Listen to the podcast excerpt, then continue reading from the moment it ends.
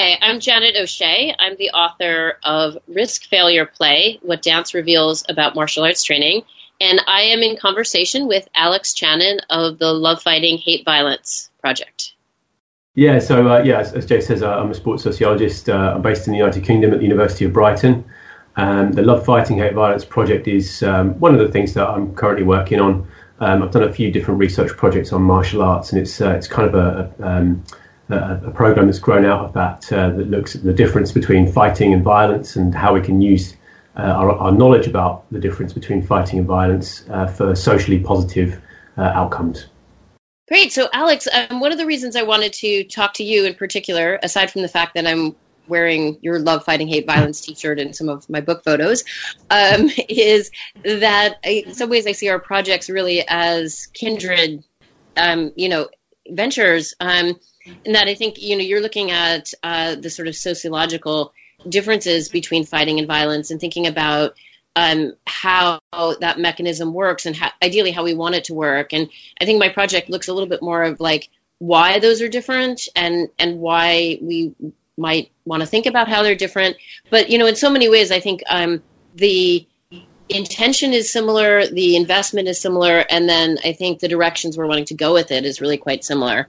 Um, so I guess let's start, you know, with that, like thinking about what does differentiate martial arts and fight sports from violence, um, and how are they different? Because in some ways, of course, a punch to the face is a punch to the face, right? So that would be, I think, the starting point for a lot of people.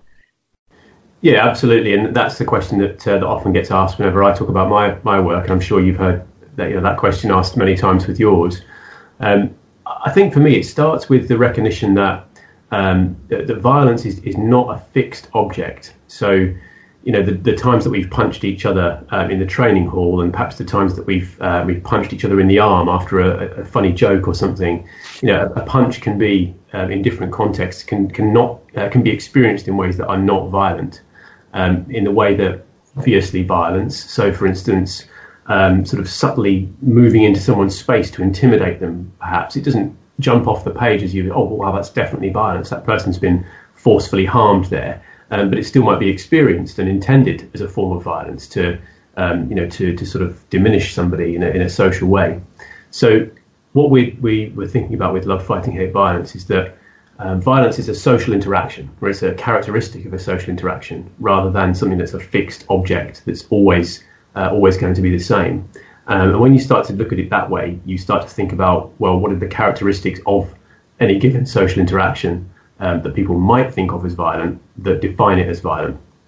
And so that's kind of where we started from, and that's that's the sociology behind it. It's kind of looking at the uh, the interactional dynamics that exist, um, you know, between people. What's the nature of the relationship of people involved um, in a sparring match where they punch each other and then at the end they smile and high five and hug each other?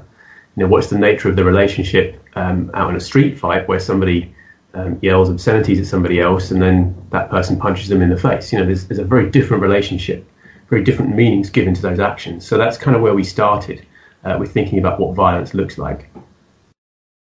Yeah, and I think you know, for me, I, I yeah, I guess I'm asking you that question because, of course, I, have gotten that question, you know, and um, the question I often get is like, oh well that's kind of interesting that you're you know i mean usually it's oh you're writing about martial arts that's cool you know and you're writing about um, uh, the place of um, play and of um, cooperation. Oh so you're writing about something like tai chi you know. Um, and you know um, I, am sure tai chi has plenty of its own um, martial investments in various ways but of course when you abstract violence so completely it's much easier to differentiate you know, and as soon as I say like, oh no, no, I'm writing about sport fighting, you know, um, a lot of times the response, of course, is like, that's cool. But a lot of times it's also something quite different, which is, oh, but I'm not a violent person, so I, I would never want to do like a Muay Thai class or a boxing class or whatever.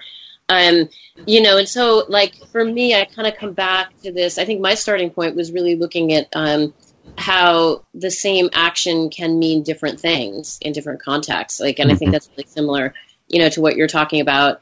Um, and I go back to um, Gregory Bateson, the you know uh, anthropologist from I don't know when it was, like the 1950s, I think, looking at animal play and how you know for an animal like um, you know putting the teeth on the throat could be um, threatening that animal's life. But they also do that when they're just joking around at the dog park.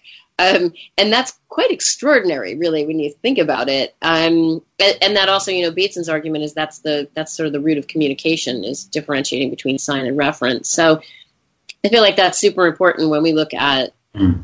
play and sport, play, game, sports versus violence. You know what what the action is versus what the action means, both to the person doing that action and the person receiving it. Absolutely, yeah. And I think a really important point to make about this um, is that you can't really understand that until you either do it yourself or speak with people who do it and find out what it is that they experience in that uh, that kind of uh, interaction. You know, what meanings do they derive from it, and compare those meanings with the meanings that people derive from interactions which are um, otherwise categorized as violence. So, you know, asking somebody how they felt after being punched in a street altercation versus asking somebody how they felt after being punched in the gym um, in a sparring session. You know, you, you, can't really get this. This is a it's kind of a paradox to most people. It doesn't really make sense until you look at it empirically uh, as a scientist, or you know, at least as, a, as an interested party who who, who takes um, you know takes the empirical knowledge that you can get from being involved or from talking to those who've been involved seriously. I think it's very important to do. Um, most of the critiques that I've come up against, um, you know, when, when, trying to justify and defend love, fighting, hate, violence, um, that, that suggests it's, oh, it's always violence and there's no real difference. Essentially, you're damaging each other's bodies and so on. Those kind of criticisms tend to come from people who are not really basing their um, their argument in, in the empirical. Um, not to say that there's, there's no empirical uh, argument against sort of what we're trying to say here, uh, but generally speaking, I think it's it's understanding that experience from the point of view of those who do it uh, is quite an eye opener. Um, and I know when you've been writing the book, you've done quite a lot of ethnographic research. You've, you've participated and you've, you've you know taken your lumps, as it were, um, to get this kind of knowledge. Yeah, for sure. And I think that for me, you know, um, it, it, was it does really come from my own experience. And you know, there's such a long history of the martial arts memoir, um, and I think what you're talking about has something to do with why why that's a genre. You know, why we have so many of those conventional narratives of, you know, I'm going to go and put myself through the rigors of this training that that very few other people can understand. And it's remarkably similar whether it's like, oh, okay, I'm, you know, those martial arts memoirs from like the 70s and 80s where it was like, I'm going to go off to train uh, in in China with the Shaolin monks, or I'm going to go off to cha- train in um, Japan in a highly structured um, dojo um, to then like some of the the MMA and Brazilian Jiu Jitsu memoirs that like it, it, it's always about that thing of I'm going to put myself through the rigors, and I think it's kind of that thing you're talking about that like you you don't really get it fully until you do it, um, and I think that's because what it looks like on the outside and what it feels like is is really so profoundly different. And the sense of euphoria and and really goodwill i think that you can get when, when you're you know particularly when it's like your your own team when you're training with your your sparring partners and you can spar incredibly hard but the the trust is so great um, that there's there's such a sometimes such a good sense of goodwill that gets generated. And again i think that's part of that that paradox you know yeah, absolutely. I think that's that's a, a, point that we've talked about before, isn't it? This this paradox of, of the, the play fight, um, that you're enjoying doing something that most of the time is is extremely threatening and stressful, and you know you, you derive positive meanings from something that most of the time you would derive very negative uh, experiences from.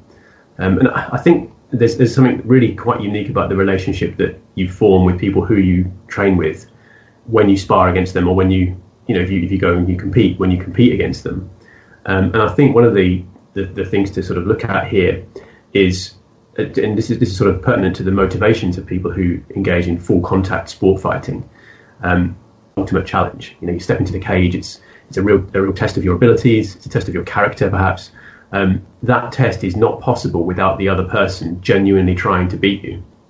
So, in order for the whole activity to make sense, and for me to derive these very you know self-affirming and positive psychological um, outcomes that I'm looking for, I need you to genuinely try to hit me, to try and throw me and choke me and you know and do your best to beat me.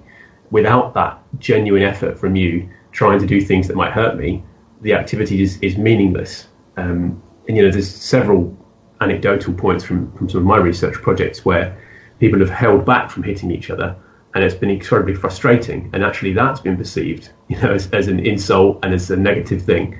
Um, so yeah it's that that mutuality of, of being engaged in a, in a fight in these kind of contexts that clearly the relationship between the people involved is a very different character to the relationships that are involved in um, you know domestic abuse situations or in um, you know street altercations or you know the kind of brawling that you might see around a boxing match between groups of fans who don't like each other versus the fight between their uh, their fighters in the middle.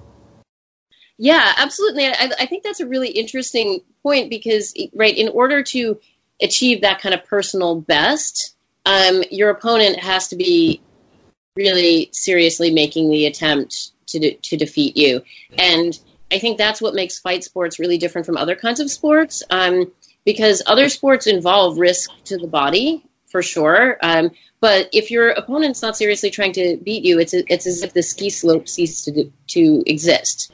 You know yeah. um, that like you know what what other sports do through engaging with the environment. Sometimes um, we're doing in relation to each other's bodies. So it's we we are almost obligated to um, create an obstacle for another person you know and and so many you know i keep coming back to this thing about games and um, you know a game is very often about placing an obstacle um, mm. you know like why do you need to run around a track you know when you could just run straight across it you know um, why do the marathon runners run across the entire city when they could just you know get on a bus and be there in, you know a fraction of the time right like there's yeah. this is an artificial obstacle and i think most people understand that when you talk about conventional sports. Like okay i'm going to kick the soccer ball across the field. I'm not going to just like grab it with my hands and run across you know? The more um, a sport becomes like a lifestyle or an extreme sport the, the more that starts to get questioned. Um, and that might have something to do with the physical risk involved but then i think it's also because of how the obstacles are placed that a marathon does seem more extreme than a soccer game. It is why would you do it? But then when you look at sport fighting and it becomes, hey, we're creating obstacles for each other, and it's another human being's will that is the obstacle, it becomes a little bit more like, hey, that seems maybe like it's kind of aggressive or mm. damaging or that kind of thing. Yeah, definitely. And I think, again, that comes back to that you, you wouldn't really understand that, that weird relationship that exists between fighters unless you'd actually been part of that, uh, that subculture. You know, perhaps not having done the fight yourself, but at least been around it and talked to people who've done it. It's um, it's, it's quite a peculiar thing to understand that the nature of that relationship, especially when you know you, you'll see a full contact fight and you know the two fighters will leave it all in there, as we say.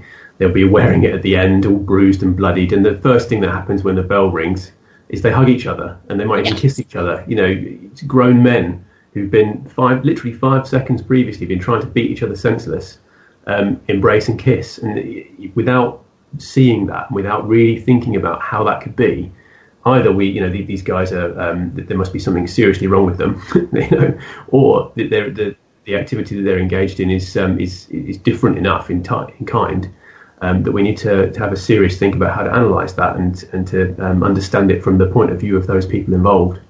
Um, and that really, I, I, get that from, from reading the book. That's kind of the, the whole point. You know, you've, you've tried to get that, that up close knowledge, um, you know, to explain these paradoxes. Um, and that's something that we've uh, we've been arguing with Love Fighting Hate Violence. If we try to understand, you know, what is it about a human relationship here that allowed people to batter each other senseless, um, but do so in a way that they actually both want to and they both enjoy?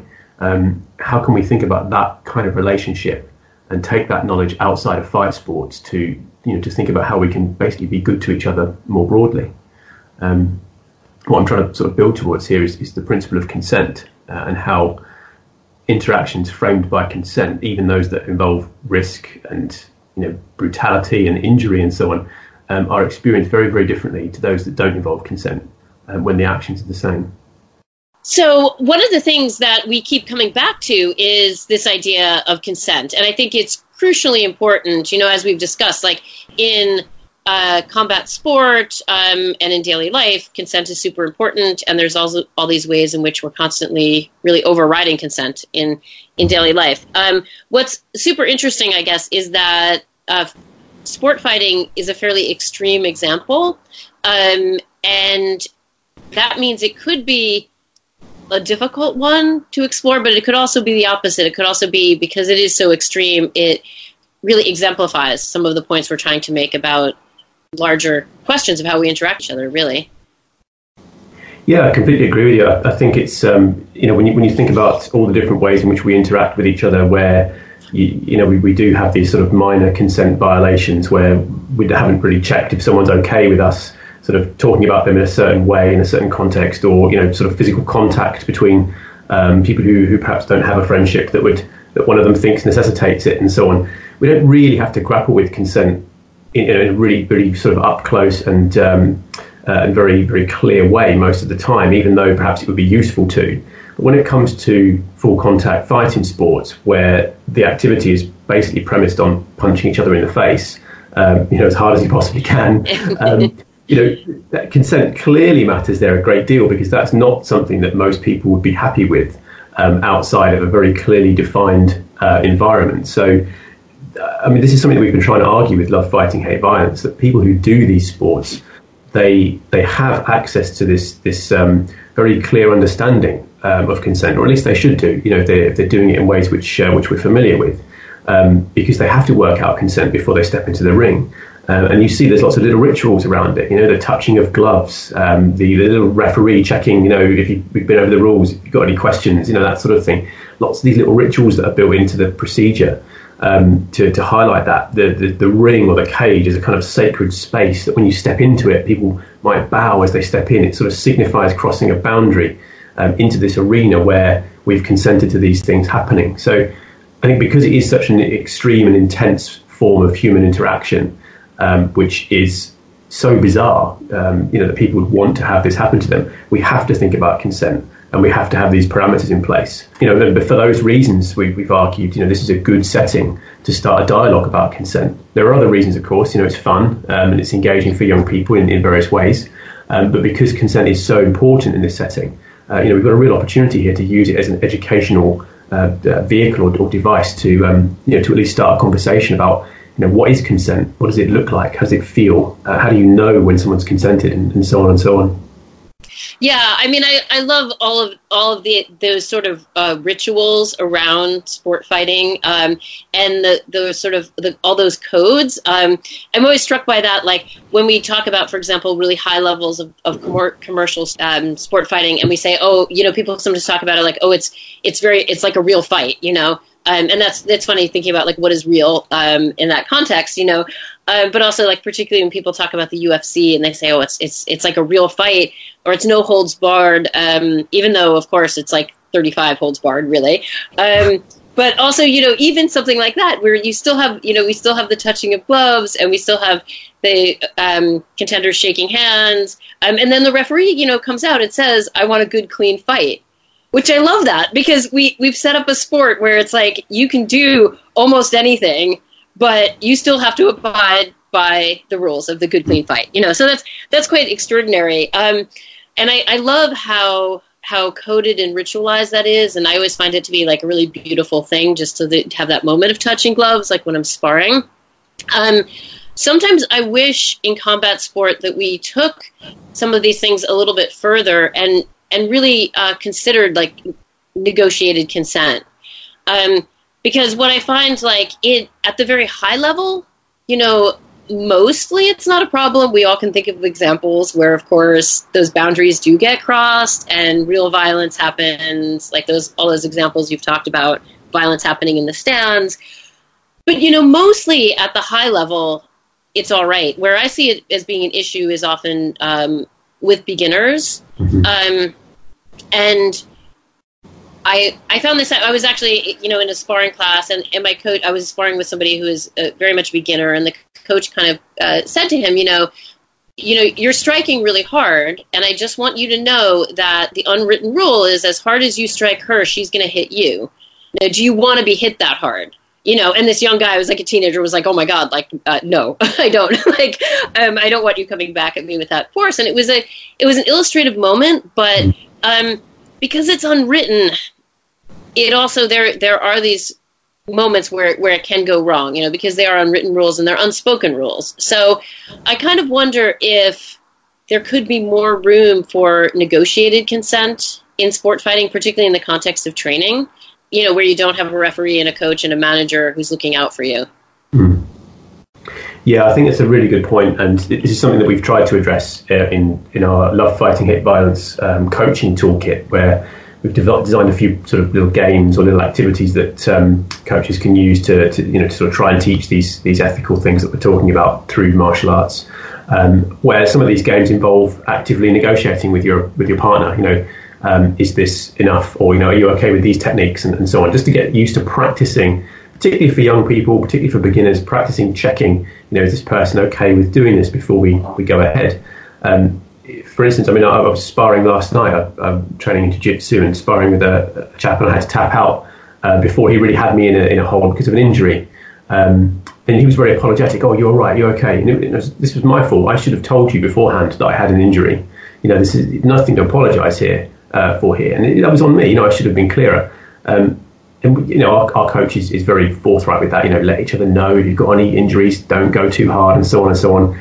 But you always get that little bit of pride sneaking in, and you, you perhaps get a little bit complacent, and you don't get out ahead of it.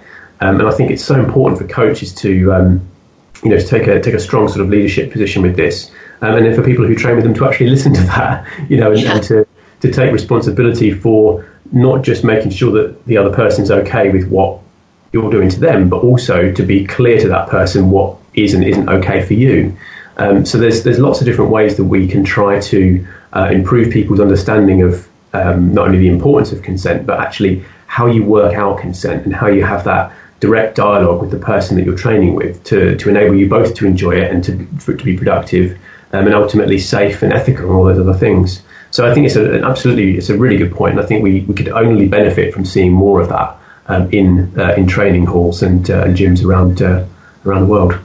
Yeah, it's an, it's an interesting kind of thing to think about, like what happens when it goes wrong, um, because like you, I've tended to focus on all the instances in which it goes right, because most of the time it does, and that's really extraordinary to me. Like how often it really does go right and you can really be in there kicking and punching people quite hard and have no malice whatsoever um, and to me it's like that's fascinating so as well as being really fun you know um, hmm. so i tend to focus on that um, but i think it is important to think about what happens when it goes wrong um, because i think you know one of the things that can happen is like to most people what we do looks violent and it's like that's aggressive and you know you must be violent people to enjoy it. You must be either sadistic or masochistic or both, and not in the kind of good sex positive kind of way, but in the kind of like you're really trying to hurt people way of understanding yeah. sadistic, you know, or masochistic. Um, and, and, or or there's sort of this idea of like, well, I'd be terrified by that, so you must be this incredibly brave person. And I, I don't think those things are really, you know, none of those things are really true. But then we get to the point that like, okay, we have the pleasures of the initiated, you know, we're we're in this we understand that it's not violent but then there's the possibility for that for that one person who has too much ego or too many insecurities to then kind of start turning it violent again by being like a little more aggressive than other people or comfortable with by cheating a little bit by you know um, manipulating the circumstances. And then you almost get this hiding in plain sight kind of thing that because we've all accepted it's not violent then when we see somebody manipulating it, it can be really hard to actually recognize it. Yeah, for sure. And this is something that we've always been, um, Christopher Matthews and I have been very clear on with our, our theoretical work that underpins our fighting hate violence, um, is that just because we're making the case that martial arts, combat sports um, are not inherently violent, that doesn't mean they're never violent. And it, understanding what makes something violent, if we're serious about understanding that and, and employing that definition and that understanding, which hinges on consent, violation, harm, and so on, um, then you know if we're applying employing that definition um, thoroughly, we should be able to recognise when things become violent in the training hall. You know, when training partners transgress one another's boundaries when there is, you know, maybe it's too much ego. Maybe somebody doesn't realise that sparring isn't about winning and, and wants to win, um, you know, in, in that space. Or maybe somebody doesn't like someone and is using their uh, engagement in a martial arts class as a, as a pretext to uh, legitimately hurt them. You know, those sort of things can and do sometimes happen. So, um, as well as using the ideal case version of martial arts, which isn't violence because it's consenting and so on, as a way to teach about consent outside of martial arts, we can also use this this perspective, this program, this this um, this orientation to try and improve consent within martial arts. You know, if we can get people to be a bit more attentive to that and um, you know foster cultures in gyms, in clubs, um, where people are always thinking about this um, and, and watching out for it and recognizing, um, you know, as you put it, when things go wrong, um, you know, that can only be a good thing. Yeah, and and I think um, you know, as as you're kind of pointing out, like a lot of that has to do with um, practice itself and the, the training and the codes that are embedded. But then I think a big part of it is also verbalizing it, you know, and I don't think that's something that is necessarily normalized within a lot of the um, fight gym contexts. Mm. Um, like, I, or at least I should say that, like, I've had these really great experiences where I've participated in pretty intense sparring sessions, and then we've talked about it afterwards as a group, and that's been amazing.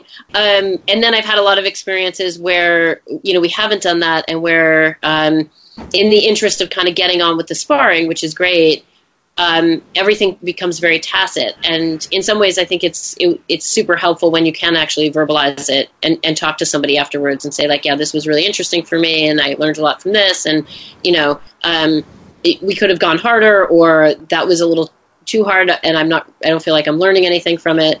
Um, and then I guess yeah, that does kind of come back to this negotiated consent kind of way, kind of idea. Yeah, and, I guess there's also something to, to bear in mind that you know you and I and, and other academics who study this sort of thing get very excited about ethics and you know what martial arts can teach us about all these other big things and you know philosophical things in life and so on. Um, but that's not necessarily the the mo for most people involved. You know, they're not really that bothered. They might sort of respect and, and be thankful that there's a philosophical side to things or whatever, but it's not necessarily at the forefront of their minds, and not perhaps the thing they want to spend time in the training hall talking about all of the time. Um, you know, yes, reflecting on technique and you know maybe you should have done this, maybe you should have done that differently. Um, but yeah, I think it's worth remembering. You know, as much as we want to advocate this, and you know, let's let's create a, a stronger ethical consciousness among martial artists. Um, you know, it's not always the easiest thing to, to sort of force into regular training sessions, um, and that's that's one of the, the, sort of pushbacks that we've had.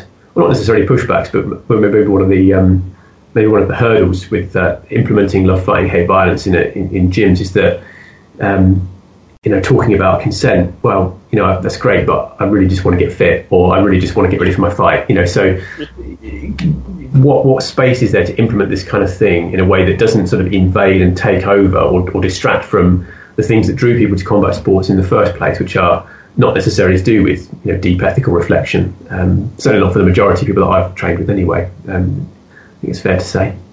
Yeah, yeah, absolutely. I mean, so part of it is like having, um, like being able to just take responsibility for oneself and for other people, and actually just at the moments where things do go wrong, to be able to name it quite quickly. And also those moments mm-hmm. where it goes right to just be able to name it quickly and be like, hey, that was a really amazing sparring match. Like, I got this out of it. Like, say it in you know eight seconds and move on because that is a that is a dilemma like with um, martial arts training and i find this in self-defense training too like all the sitting around talking about things like is is really interesting but then one is actually there to train right? It's like and and the more the more talking the less like physical technique people are doing the less interaction. So yeah it's definitely it's definitely a dilemma with the coaching toolkit that we've, we've produced to, to um, bring that up again, um, we've sort of been quite quite um, try to be quite forthright about this. You know, coaches who want to teach something that's not specifically um, to do with getting better at martial arts, you do need to address that head on. You know, you do need to, to have that reflective moment to talk about, okay, what, what can we take from this uh, activity? What can we take from this little sparring round that teaches us about this thing that I want you to learn, this respect or consent or whatever it is. Um, but if we allow that to dominate the session, particularly if we're working with younger people who have you know shorter attention spans, particularly if it's younger people who you know, perhaps are, um, you know, you know, have, have particular learning difficulties or something, you know, you, you can't just make it all a theory set session, sit down all the time, get cold and, you know, get bored. You've got to keep it moving. You've got to keep it active. Um, and that, of course, that's the beauty of what makes this, uh, what makes combat sports such a great educational vehicle to begin with is there's so much fun. So yeah. the, the key task is can you teach these kinds of lessons without taking away from the fun? What's the best way to deliver that in a way that's that's punchy, that's that's sharp, that's gets them reflecting, but doesn't end up um, turning people off and making it boring?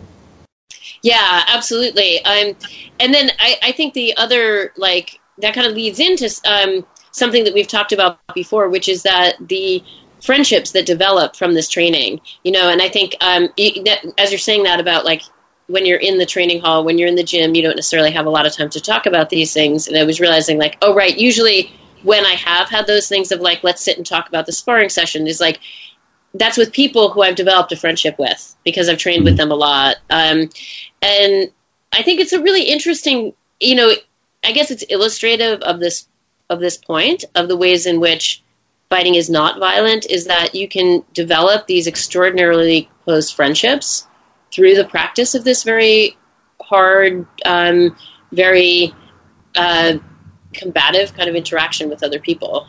Yeah, for sure. I think some of the, best friends that I made at university were the, were the people I trained with. Um, I was at university for a, for a fair long time and made quite a few good friends on my course. But the people that have stayed with me the longest and you know been been my closest friends are the ones who I used to punch and kick um, in our um, kickboxing and, uh, and, and kung fu sessions. I did that for a while. Um, you, you, absolutely form really close friendships, and the guys that I've trained with now, I've known them barely two three weeks. Some of them guys who are newer in the gym. Um, and already, you know, you, I know everything about them. You know, I know where they work and I know what their dog's name is. You know, you, you because you trust somebody, I think, to, to not hurt you in that environment. You, you, know, you help somebody to reach their goals, and they help you to reach yours in in a way that's um, that's really quite unique form of interaction. Um, you know, and obviously, as they trust, you know, it's essential to that to that relationship. Uh, yeah, you, you build fantastic friendships. And again, it's, it's something that I mentioned earlier. It, you know, the, the idea of the, the nature of the relationship that exists between the people involved is what helps us to differentiate between violent uh, interactions and non-violent interactions. And if we look at the nature of the relationship involved in your typical, um, you know, when things are going right, your typical club, uh, typical martial arts training center, whatever, um, those relationships are usually um, really good. Um, and certainly that, that helps us to understand the difference between um, fighting and violence. Yeah, um, and I think there's something really. I mean, I I used to refer to this as like unlikely friendships, and then I kind of realized that was even a weird way of like positioning. Like I have my normal world friends, and then I have my martial arts friends, and somehow that they're different, um, which they're not. There's just a kind of different, um, it, like it, the intensity produces a different kind of relationship. Um, but I think I was calling them unlikely friendships because these are people I've um, met through martial arts, and I only know them because of martial arts, and so they come from kind of different walks of life sometimes than you know my ordinary world friends. Um, and I was really, you know, I, I, really noticed this when I first started training um, in in uh, contact martial arts, like in uh, Jeet Kune Do sparring. And I was training at UCLA, and it was like I was, you know, an adult with a regular job and a kid and you know that kind of life. And these were all like you know 20 year old science students.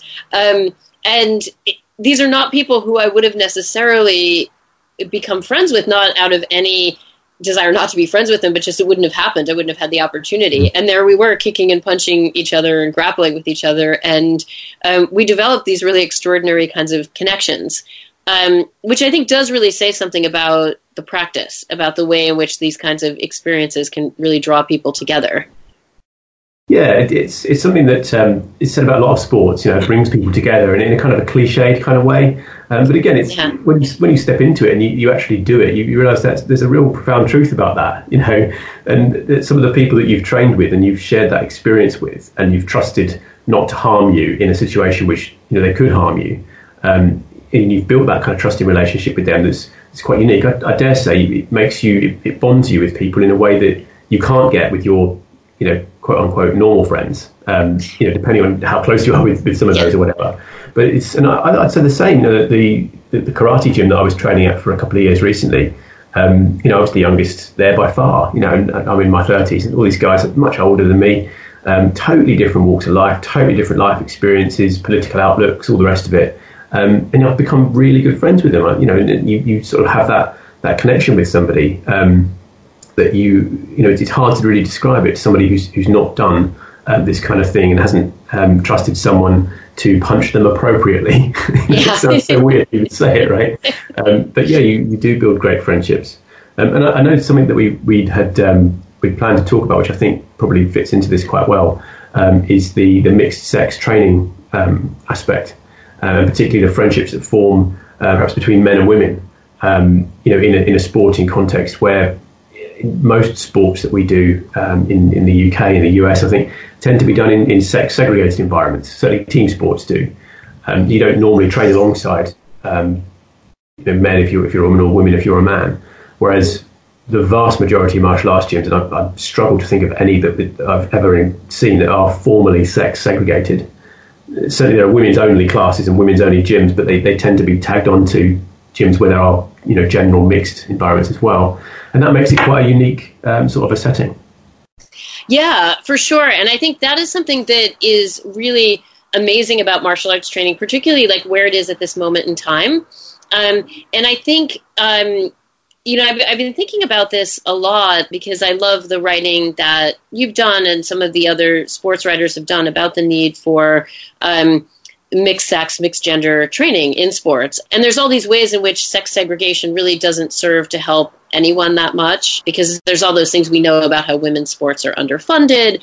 Um, but then also it kind of continues to contribute to this societal idea that women just aren't as good at sports. And, and of course, if men are not playing sports with women, they really never have that idea challenged. Whereas in these kind of newer so called alternative sports like sport fighting, I mean, martial arts aren't new in that sense, and women in martial arts is not a new thing, but it, it's kind of these sort of fight sports as sports it, are relatively you know newer alternative. Um, i see this in rock climbing a lot too that men and women train alongside each other. And you know i think it is really quite good for society to see that happening and I think it's quite good for men actually to see women um, interacting with them in ways that are competitive and are um, physical and aggressive without it being a question of like if you lose you your your ego has been destroyed you know? And i think that's something you see with beginners a lot. And it's amazing how quickly that gets um, trained out of a person actually. So it's like this really nice metaphor for how like society could actually change. Yeah i completely agree with you. And as, as you know I've, I've written a, a, little bit about this my previous research interest before turning to the question of violence in martial arts was the you know the relationship that exists between men and women when they when they train together. And um, i think you're absolutely right. You know the the the data that exists um, from my research from from various others who've done similar projects and in other sports as well um, there is that general hesitance, uh, particularly among younger and inexperienced men, to uh, to spar with women. Usually, most of the guys that I interviewed, um, that comes to an end fairly quickly, uh, usually through uh, having been, been beaten um, and, and, feeling a woman's strength, which, as you say, when we don't have opportunities for sex integrated sports, people simply can't understand what it's like. People can't, can't challenge the general um, received wisdom that women are weak, frail, uh, and incompetent in, in athletic um, environments and so on. You know, those kind of lessons get, get beaten out of you quite quickly when someone kicks you in the head, you know. Um, and it, of course, this isn't to say that, you know, we, we should have sex integration at all levels in, in combat sports, you know, men should fight women in the cage in the UFC and so on. I think, you know, that, that's a different debate um, when it comes to the training environments and the kinds of things that people who are not necessarily competing at the highest level can learn through um, simply sharing the same space, feeling each other's strength, um, and coming to respect each other as athletes. Um, again, there's, there's some, some great uh, research going on now, um, continuing this sort of line of, of reasoning, looking at the, the, relationships that form um, between men and women um, in ways that, uh, that engender respect, partly by looking at men's changing attitudes towards women in these environments, but also women's self-respect and, and self-esteem. You know, when you've when you've experienced fighting against uh, a man, um, you know that's that's quite different to experiencing fighting against a woman in a society which teaches women um, that they're powerless against male violence. So I think there's there's a lot of things that we can take from uh, from looking at the uh, the practice of, of, sex integrated training. Not always great, not doesn't always work out wonderfully, um, but there's lots of things that can be um, you know considered quite positive things. Uh, I think from that environment.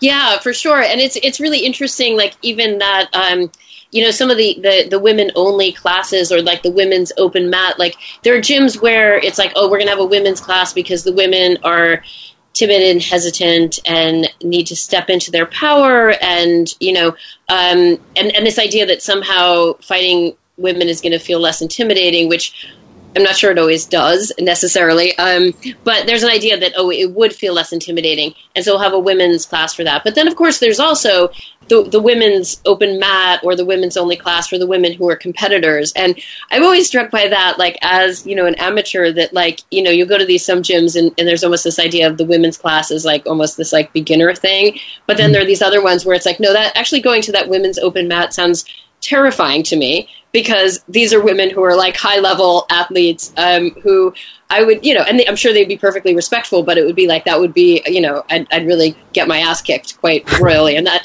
in that sort of context.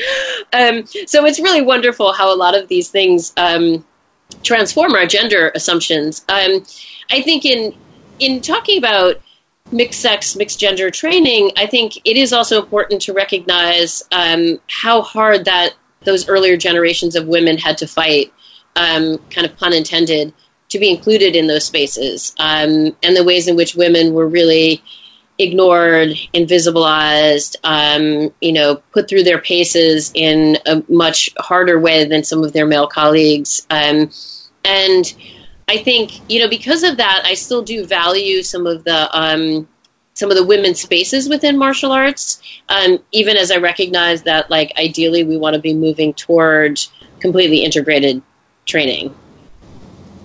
Just because yeah. there's a history there, you know, and I think it's important to acknowledge that history. Yeah, of course. Um, there's obviously um, there's, there's, a lot written about this as well. Actually, I think about the, the history of women's fighting sports is something that, that um, social historians have been um, turning to recently. Uh, some fantastic stuff going on there. Um, I think to add to that, I think that the there's a, there's a value for female-only spaces in, in martial arts gyms, but also in, in gyms more broadly, um, in the sense that some women really don't want to be around men uh, when they're exercising, and that might be um, simply a sort of personal preference. It might be because of being traumatized before in in um, in the past, and certainly there's um, there are there are programs for women who who are survivors of, um, of, abuse or violence you know, committed against them by men who you know for whom training alongside men in activities which approximate violence is is not likely to be um, you know a particularly positive experience. Um, it's a good colleague of, uh, of mine, good friend and colleague, uh, Kathy Van at uh, Brock University, who's uh, done some fantastic work with the Shape Your Life program, um, which is a, a boxing based, uh, sort of trauma informed um, yeah, uh, program for women who, who have come through these kind of environments, and it is, it is uh, women only. Um, and a lot of people who come to these these sort of settings, they, they do need a, a very specific environment. Um, you know, for, so for, for those kinds of women, as well as those who might be perhaps a little bit hesitant at, at first to be, um, you know, training alongside men in full contact fighting activities, I think it, it's a positive thing that these exist. Um, perhaps for some people, they serve as a gateway into integrated training. For others, that might be all they get, and um, I mean, I've, I've, kind of gone around in, in, circles in my own head with this. You know, do I do I think these are good? Do I think these are perhaps uh, holding people back and so on?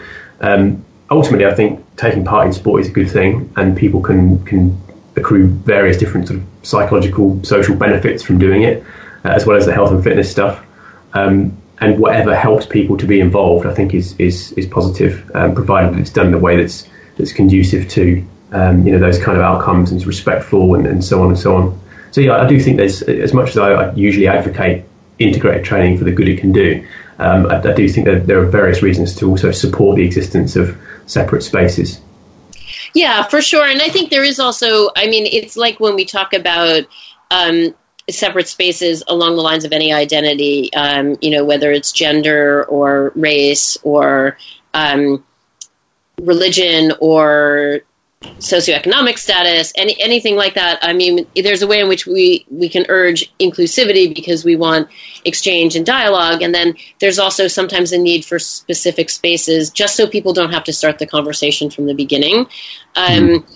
And I think one of the things that I've noticed with like the women's martial arts. Um, uh, trainings that I've been involved with here is that it's it's not kind of um, these are often high level practitioners, so it's not so much like here's how to integrate you into this, um, or here's how to do this practice if you have um, cultural or religious reasons why you're not practicing around men, but instead it's like here's a community for you because you may well be the only woman in your gym, or you may be you know, there may be 15 women now at the karate dojo where you train, but you might have been the first and you might have been the one who had to fight for it. So here, come to this space where everybody has had this experience and we can, you know, um, experience and, and remember that together. And then we can build our training in that sort of setting. And so I think that's very comparable in some ways to the other kinds of, um, closed spaces that we talk about that it's not the idea isn't to have the closed space and have it be that way permanently it's to kind of create arenas in which people have the commonality of experience. So then we can go out and like continue to have these conversations with people who have different life experiences with us and train with people who have different life experiences. Yeah yeah i agree with all of that yeah. Um yeah so i mean i guess what that kind of comes back to is sort of it really does kind of come full circle to this point about um, you know finding the nonviolence in combative sport and and really opening up I think to what nonviolence really means because I think it doesn't just mean the absence of violence. You know, it's like these are like tactical practices that have to do with things like consent and parameters of engagement and um, codes of respect and ethics. Um, so it kind of like it it it's it's not a it's not a simple distinction, you know, but it's one in which I think it kind of calls out for continued exploration. Yeah, sure. I mean, the, the, the recognition that most of our uh, martial arts practices, which you know go according to plan, as we've as we've mentioned, um, are uh, not violent because they don't involve um, violations um, of, of, what people have consented to. Um, you know, on the on the one hand, that is non-violence, but then you know we can use that that experience, that knowledge that we can gain through that experience, um, as a way to generate anti-violence uh, as a as a mindset or as a you know perhaps as an explicit sort of call to action. Um, I, I, remember from, from reading the book, uh, your book, that you you sort of connected this this phenomenon with um, sort of broader, um, you know, sort of political issues and, and the, the, the changing political climate as it as it is um, over the last sort of five six years or so towards you know less dialogue, you know, people shouting at each other from opposing camps rather than meaningful exchange and so on. Um, so yeah, I was hoping that we'd get a chance to talk about that um, in, in, this podcast. You know, this connection between something that in, in love fighting hate violence we've only really looked at it on the micro level and the sort of pedagogical coaching level. Um, but there's a broader level here. There's a broader sort of societal um, political level. Um, and I wanted to say a bit more about sort of where your um, where your project with the book is, is, sort of pointing towards in terms of how we can leverage that knowledge about non-violence into something that's progressive, anti-violent, and, and so on. Yeah, I mean, I think there's. I keep coming back to this thing of like sport fighting as a metaphor, and um, you know, of course, on one level, it's not a metaphor; it's a real thing that people do, um, and that is very immediate in its um, fact. But I think that's one of the things that makes it work in a really interesting way as a metaphor is to think about like, you know, if we can figure out how to be respectful on the mat when we're punching each other in the face why can't we figure out how to be respectful or having a political conversation? Um, and if we can figure out how to do things like sparring, and I think sparring is particularly interesting, sparring as opposed to like competition fighting, because that idea that you can compete really hard in the moment but not be meaning to win and not be invested in winning is super interesting to think about politically. That because democracy sort of hinges on that idea that you you fight as hard as you can in the moment for your agenda, for your purposes. Um, you you fight in a sense to to win, but then you recognize the outcome may or may not be exactly what you want, and you proceed accordingly to still build something that is useful, whether or not you've won as a candidate or mm. whether your agenda wins. Um, and that whole idea of like competition and cooperation. Like on the one hand, when I talk about it in relation to sparring, it's it's very micro and it's kind of idealized, but it's also really central to the workings of democracy. Like if you don't have both competition and cooperation, you kind of don't really have democracy. So I think that's a value that we really need to practice in our daily lives so that we can continue to val- value it in the public sphere. Um, and right now I'm kind of worried because we're not really valuing it in the public sphere. Yeah, I can see that very clearly. I mean, in the UK, we've got a very similar sort of polarization around, um, you know, the whole Brexit issue, uh, as well as wider debates that are connected to that, as, as you guys have in the US around, you know, the sort of the far right and, and uh, Trumpian politics and you know all the scandals that are erupting around different political parties and so on. Um, I, I think you know your point there about you know you have to respect uh, outcomes, you know, in order to preserve democracy, and you know, if you can't um, lose the sparring match respectfully and, and you know learn from it and progress on from that point. If you have to win the sparring match, then it ceases to be sensible as, as sparring, and the point of training breaks down because then you're suddenly in a fight for your life against someone who you know you could be working with to, to collectively improve you know the, the whole um, you know both of your abilities and you know have a good time hopefully um, you know equally in you know if you're fighting your corner so hard that you forget that the um, you know the the uh, the nature of the match, as it were. I'm trying to stretch this metaphor a little bit, but the nature of the match that enables you to fight is is that democracy, and, and part of that democracy is being able to um, agree to disagree and, and, being able to accept that okay, you you lost this time, but if you push through and make it a win by breaking the rules, then you won't be able to fight in the future. It'll be you know you'll, you'll have replaced this this condition of um, of everybody sharing power with something far worse um, than than simply losing the occasional sparring match. Yeah, exactly, and that like kind of goes back to the the game theories of you know um, a game without rules. Um, you know, ceases to be a game anymore. Um, it when you break the rules, you're not you're not just um, doing something kind of wrong. You're actually changing the game itself. And I think we see that so clearly in politics when it's like, no, we, it didn't work the way we wanted it to, so we're going to change the rules. I mean, that's quite frightening if the the rules of what you're changing or the game, quote unquote, that you're changing is democracy. Um, so I think, um, you know, I kind of am realizing we're running out of time. So I guess, you know, to kind of wrap this up, I mean, I think the important thing here that, that we're coming back to is like these ideas about understanding fighting versus violence, thinking about how fighting can be not just not violent, but anti violent, is recognizing that like games and sports aren't just these trivial things. Like they, these are spaces where re- we rehearse how we want to live as individuals and as societies. Um, and I think that's why I value so much projects like Love Fighting Hate Violence. Yeah, that's a, a point that um, has, has, been made repeatedly by my colleagues in the sociology of sport, and I'm sure they'll be absolutely thrilled uh, to hear you say that if they listen to this podcast. Uh, that sports matter, you know, and, and what yeah. we do is absolutely what we do in sport is a reflection of what we want to do. You know, we, we engage in these voluntarily most of the time. Um, we place a great deal of cultural emphasis on them. We, we prize sports. We, we see them as exemplars of, of, of ourselves at our best. You know, we take the Olympic motto at face value um, you know, uh, Citius Altius Fortius, right? It's the best that humanity has to, to offer, the best reflection of, of what we are. So the way we do sports, I think, tells us a great deal about what we um, idealize uh, in our societies. And if we can use that, use that space productively um, to not just reflect something that we would like to, to see, but actually to try to bring that about, deliberately try to bring that about, um, then I think that can only be a good thing. Yes, indeed. Um, the the micro level matters. It matters a lot. Um, so, yes, this uh, has been a really great conversation. Thank you very much for spending this time talking with me. Once again, I'm talking to Alex Channon of the Love Fighting Hate Violence Project, and I'm Janet O'Shea, author of Risk Failure Play What Dance Reveals About Martial Arts Training. Thank you, Alex. Well, thank you very much for having me, Janet. It was a really, really stimulating chat. Thank you very much.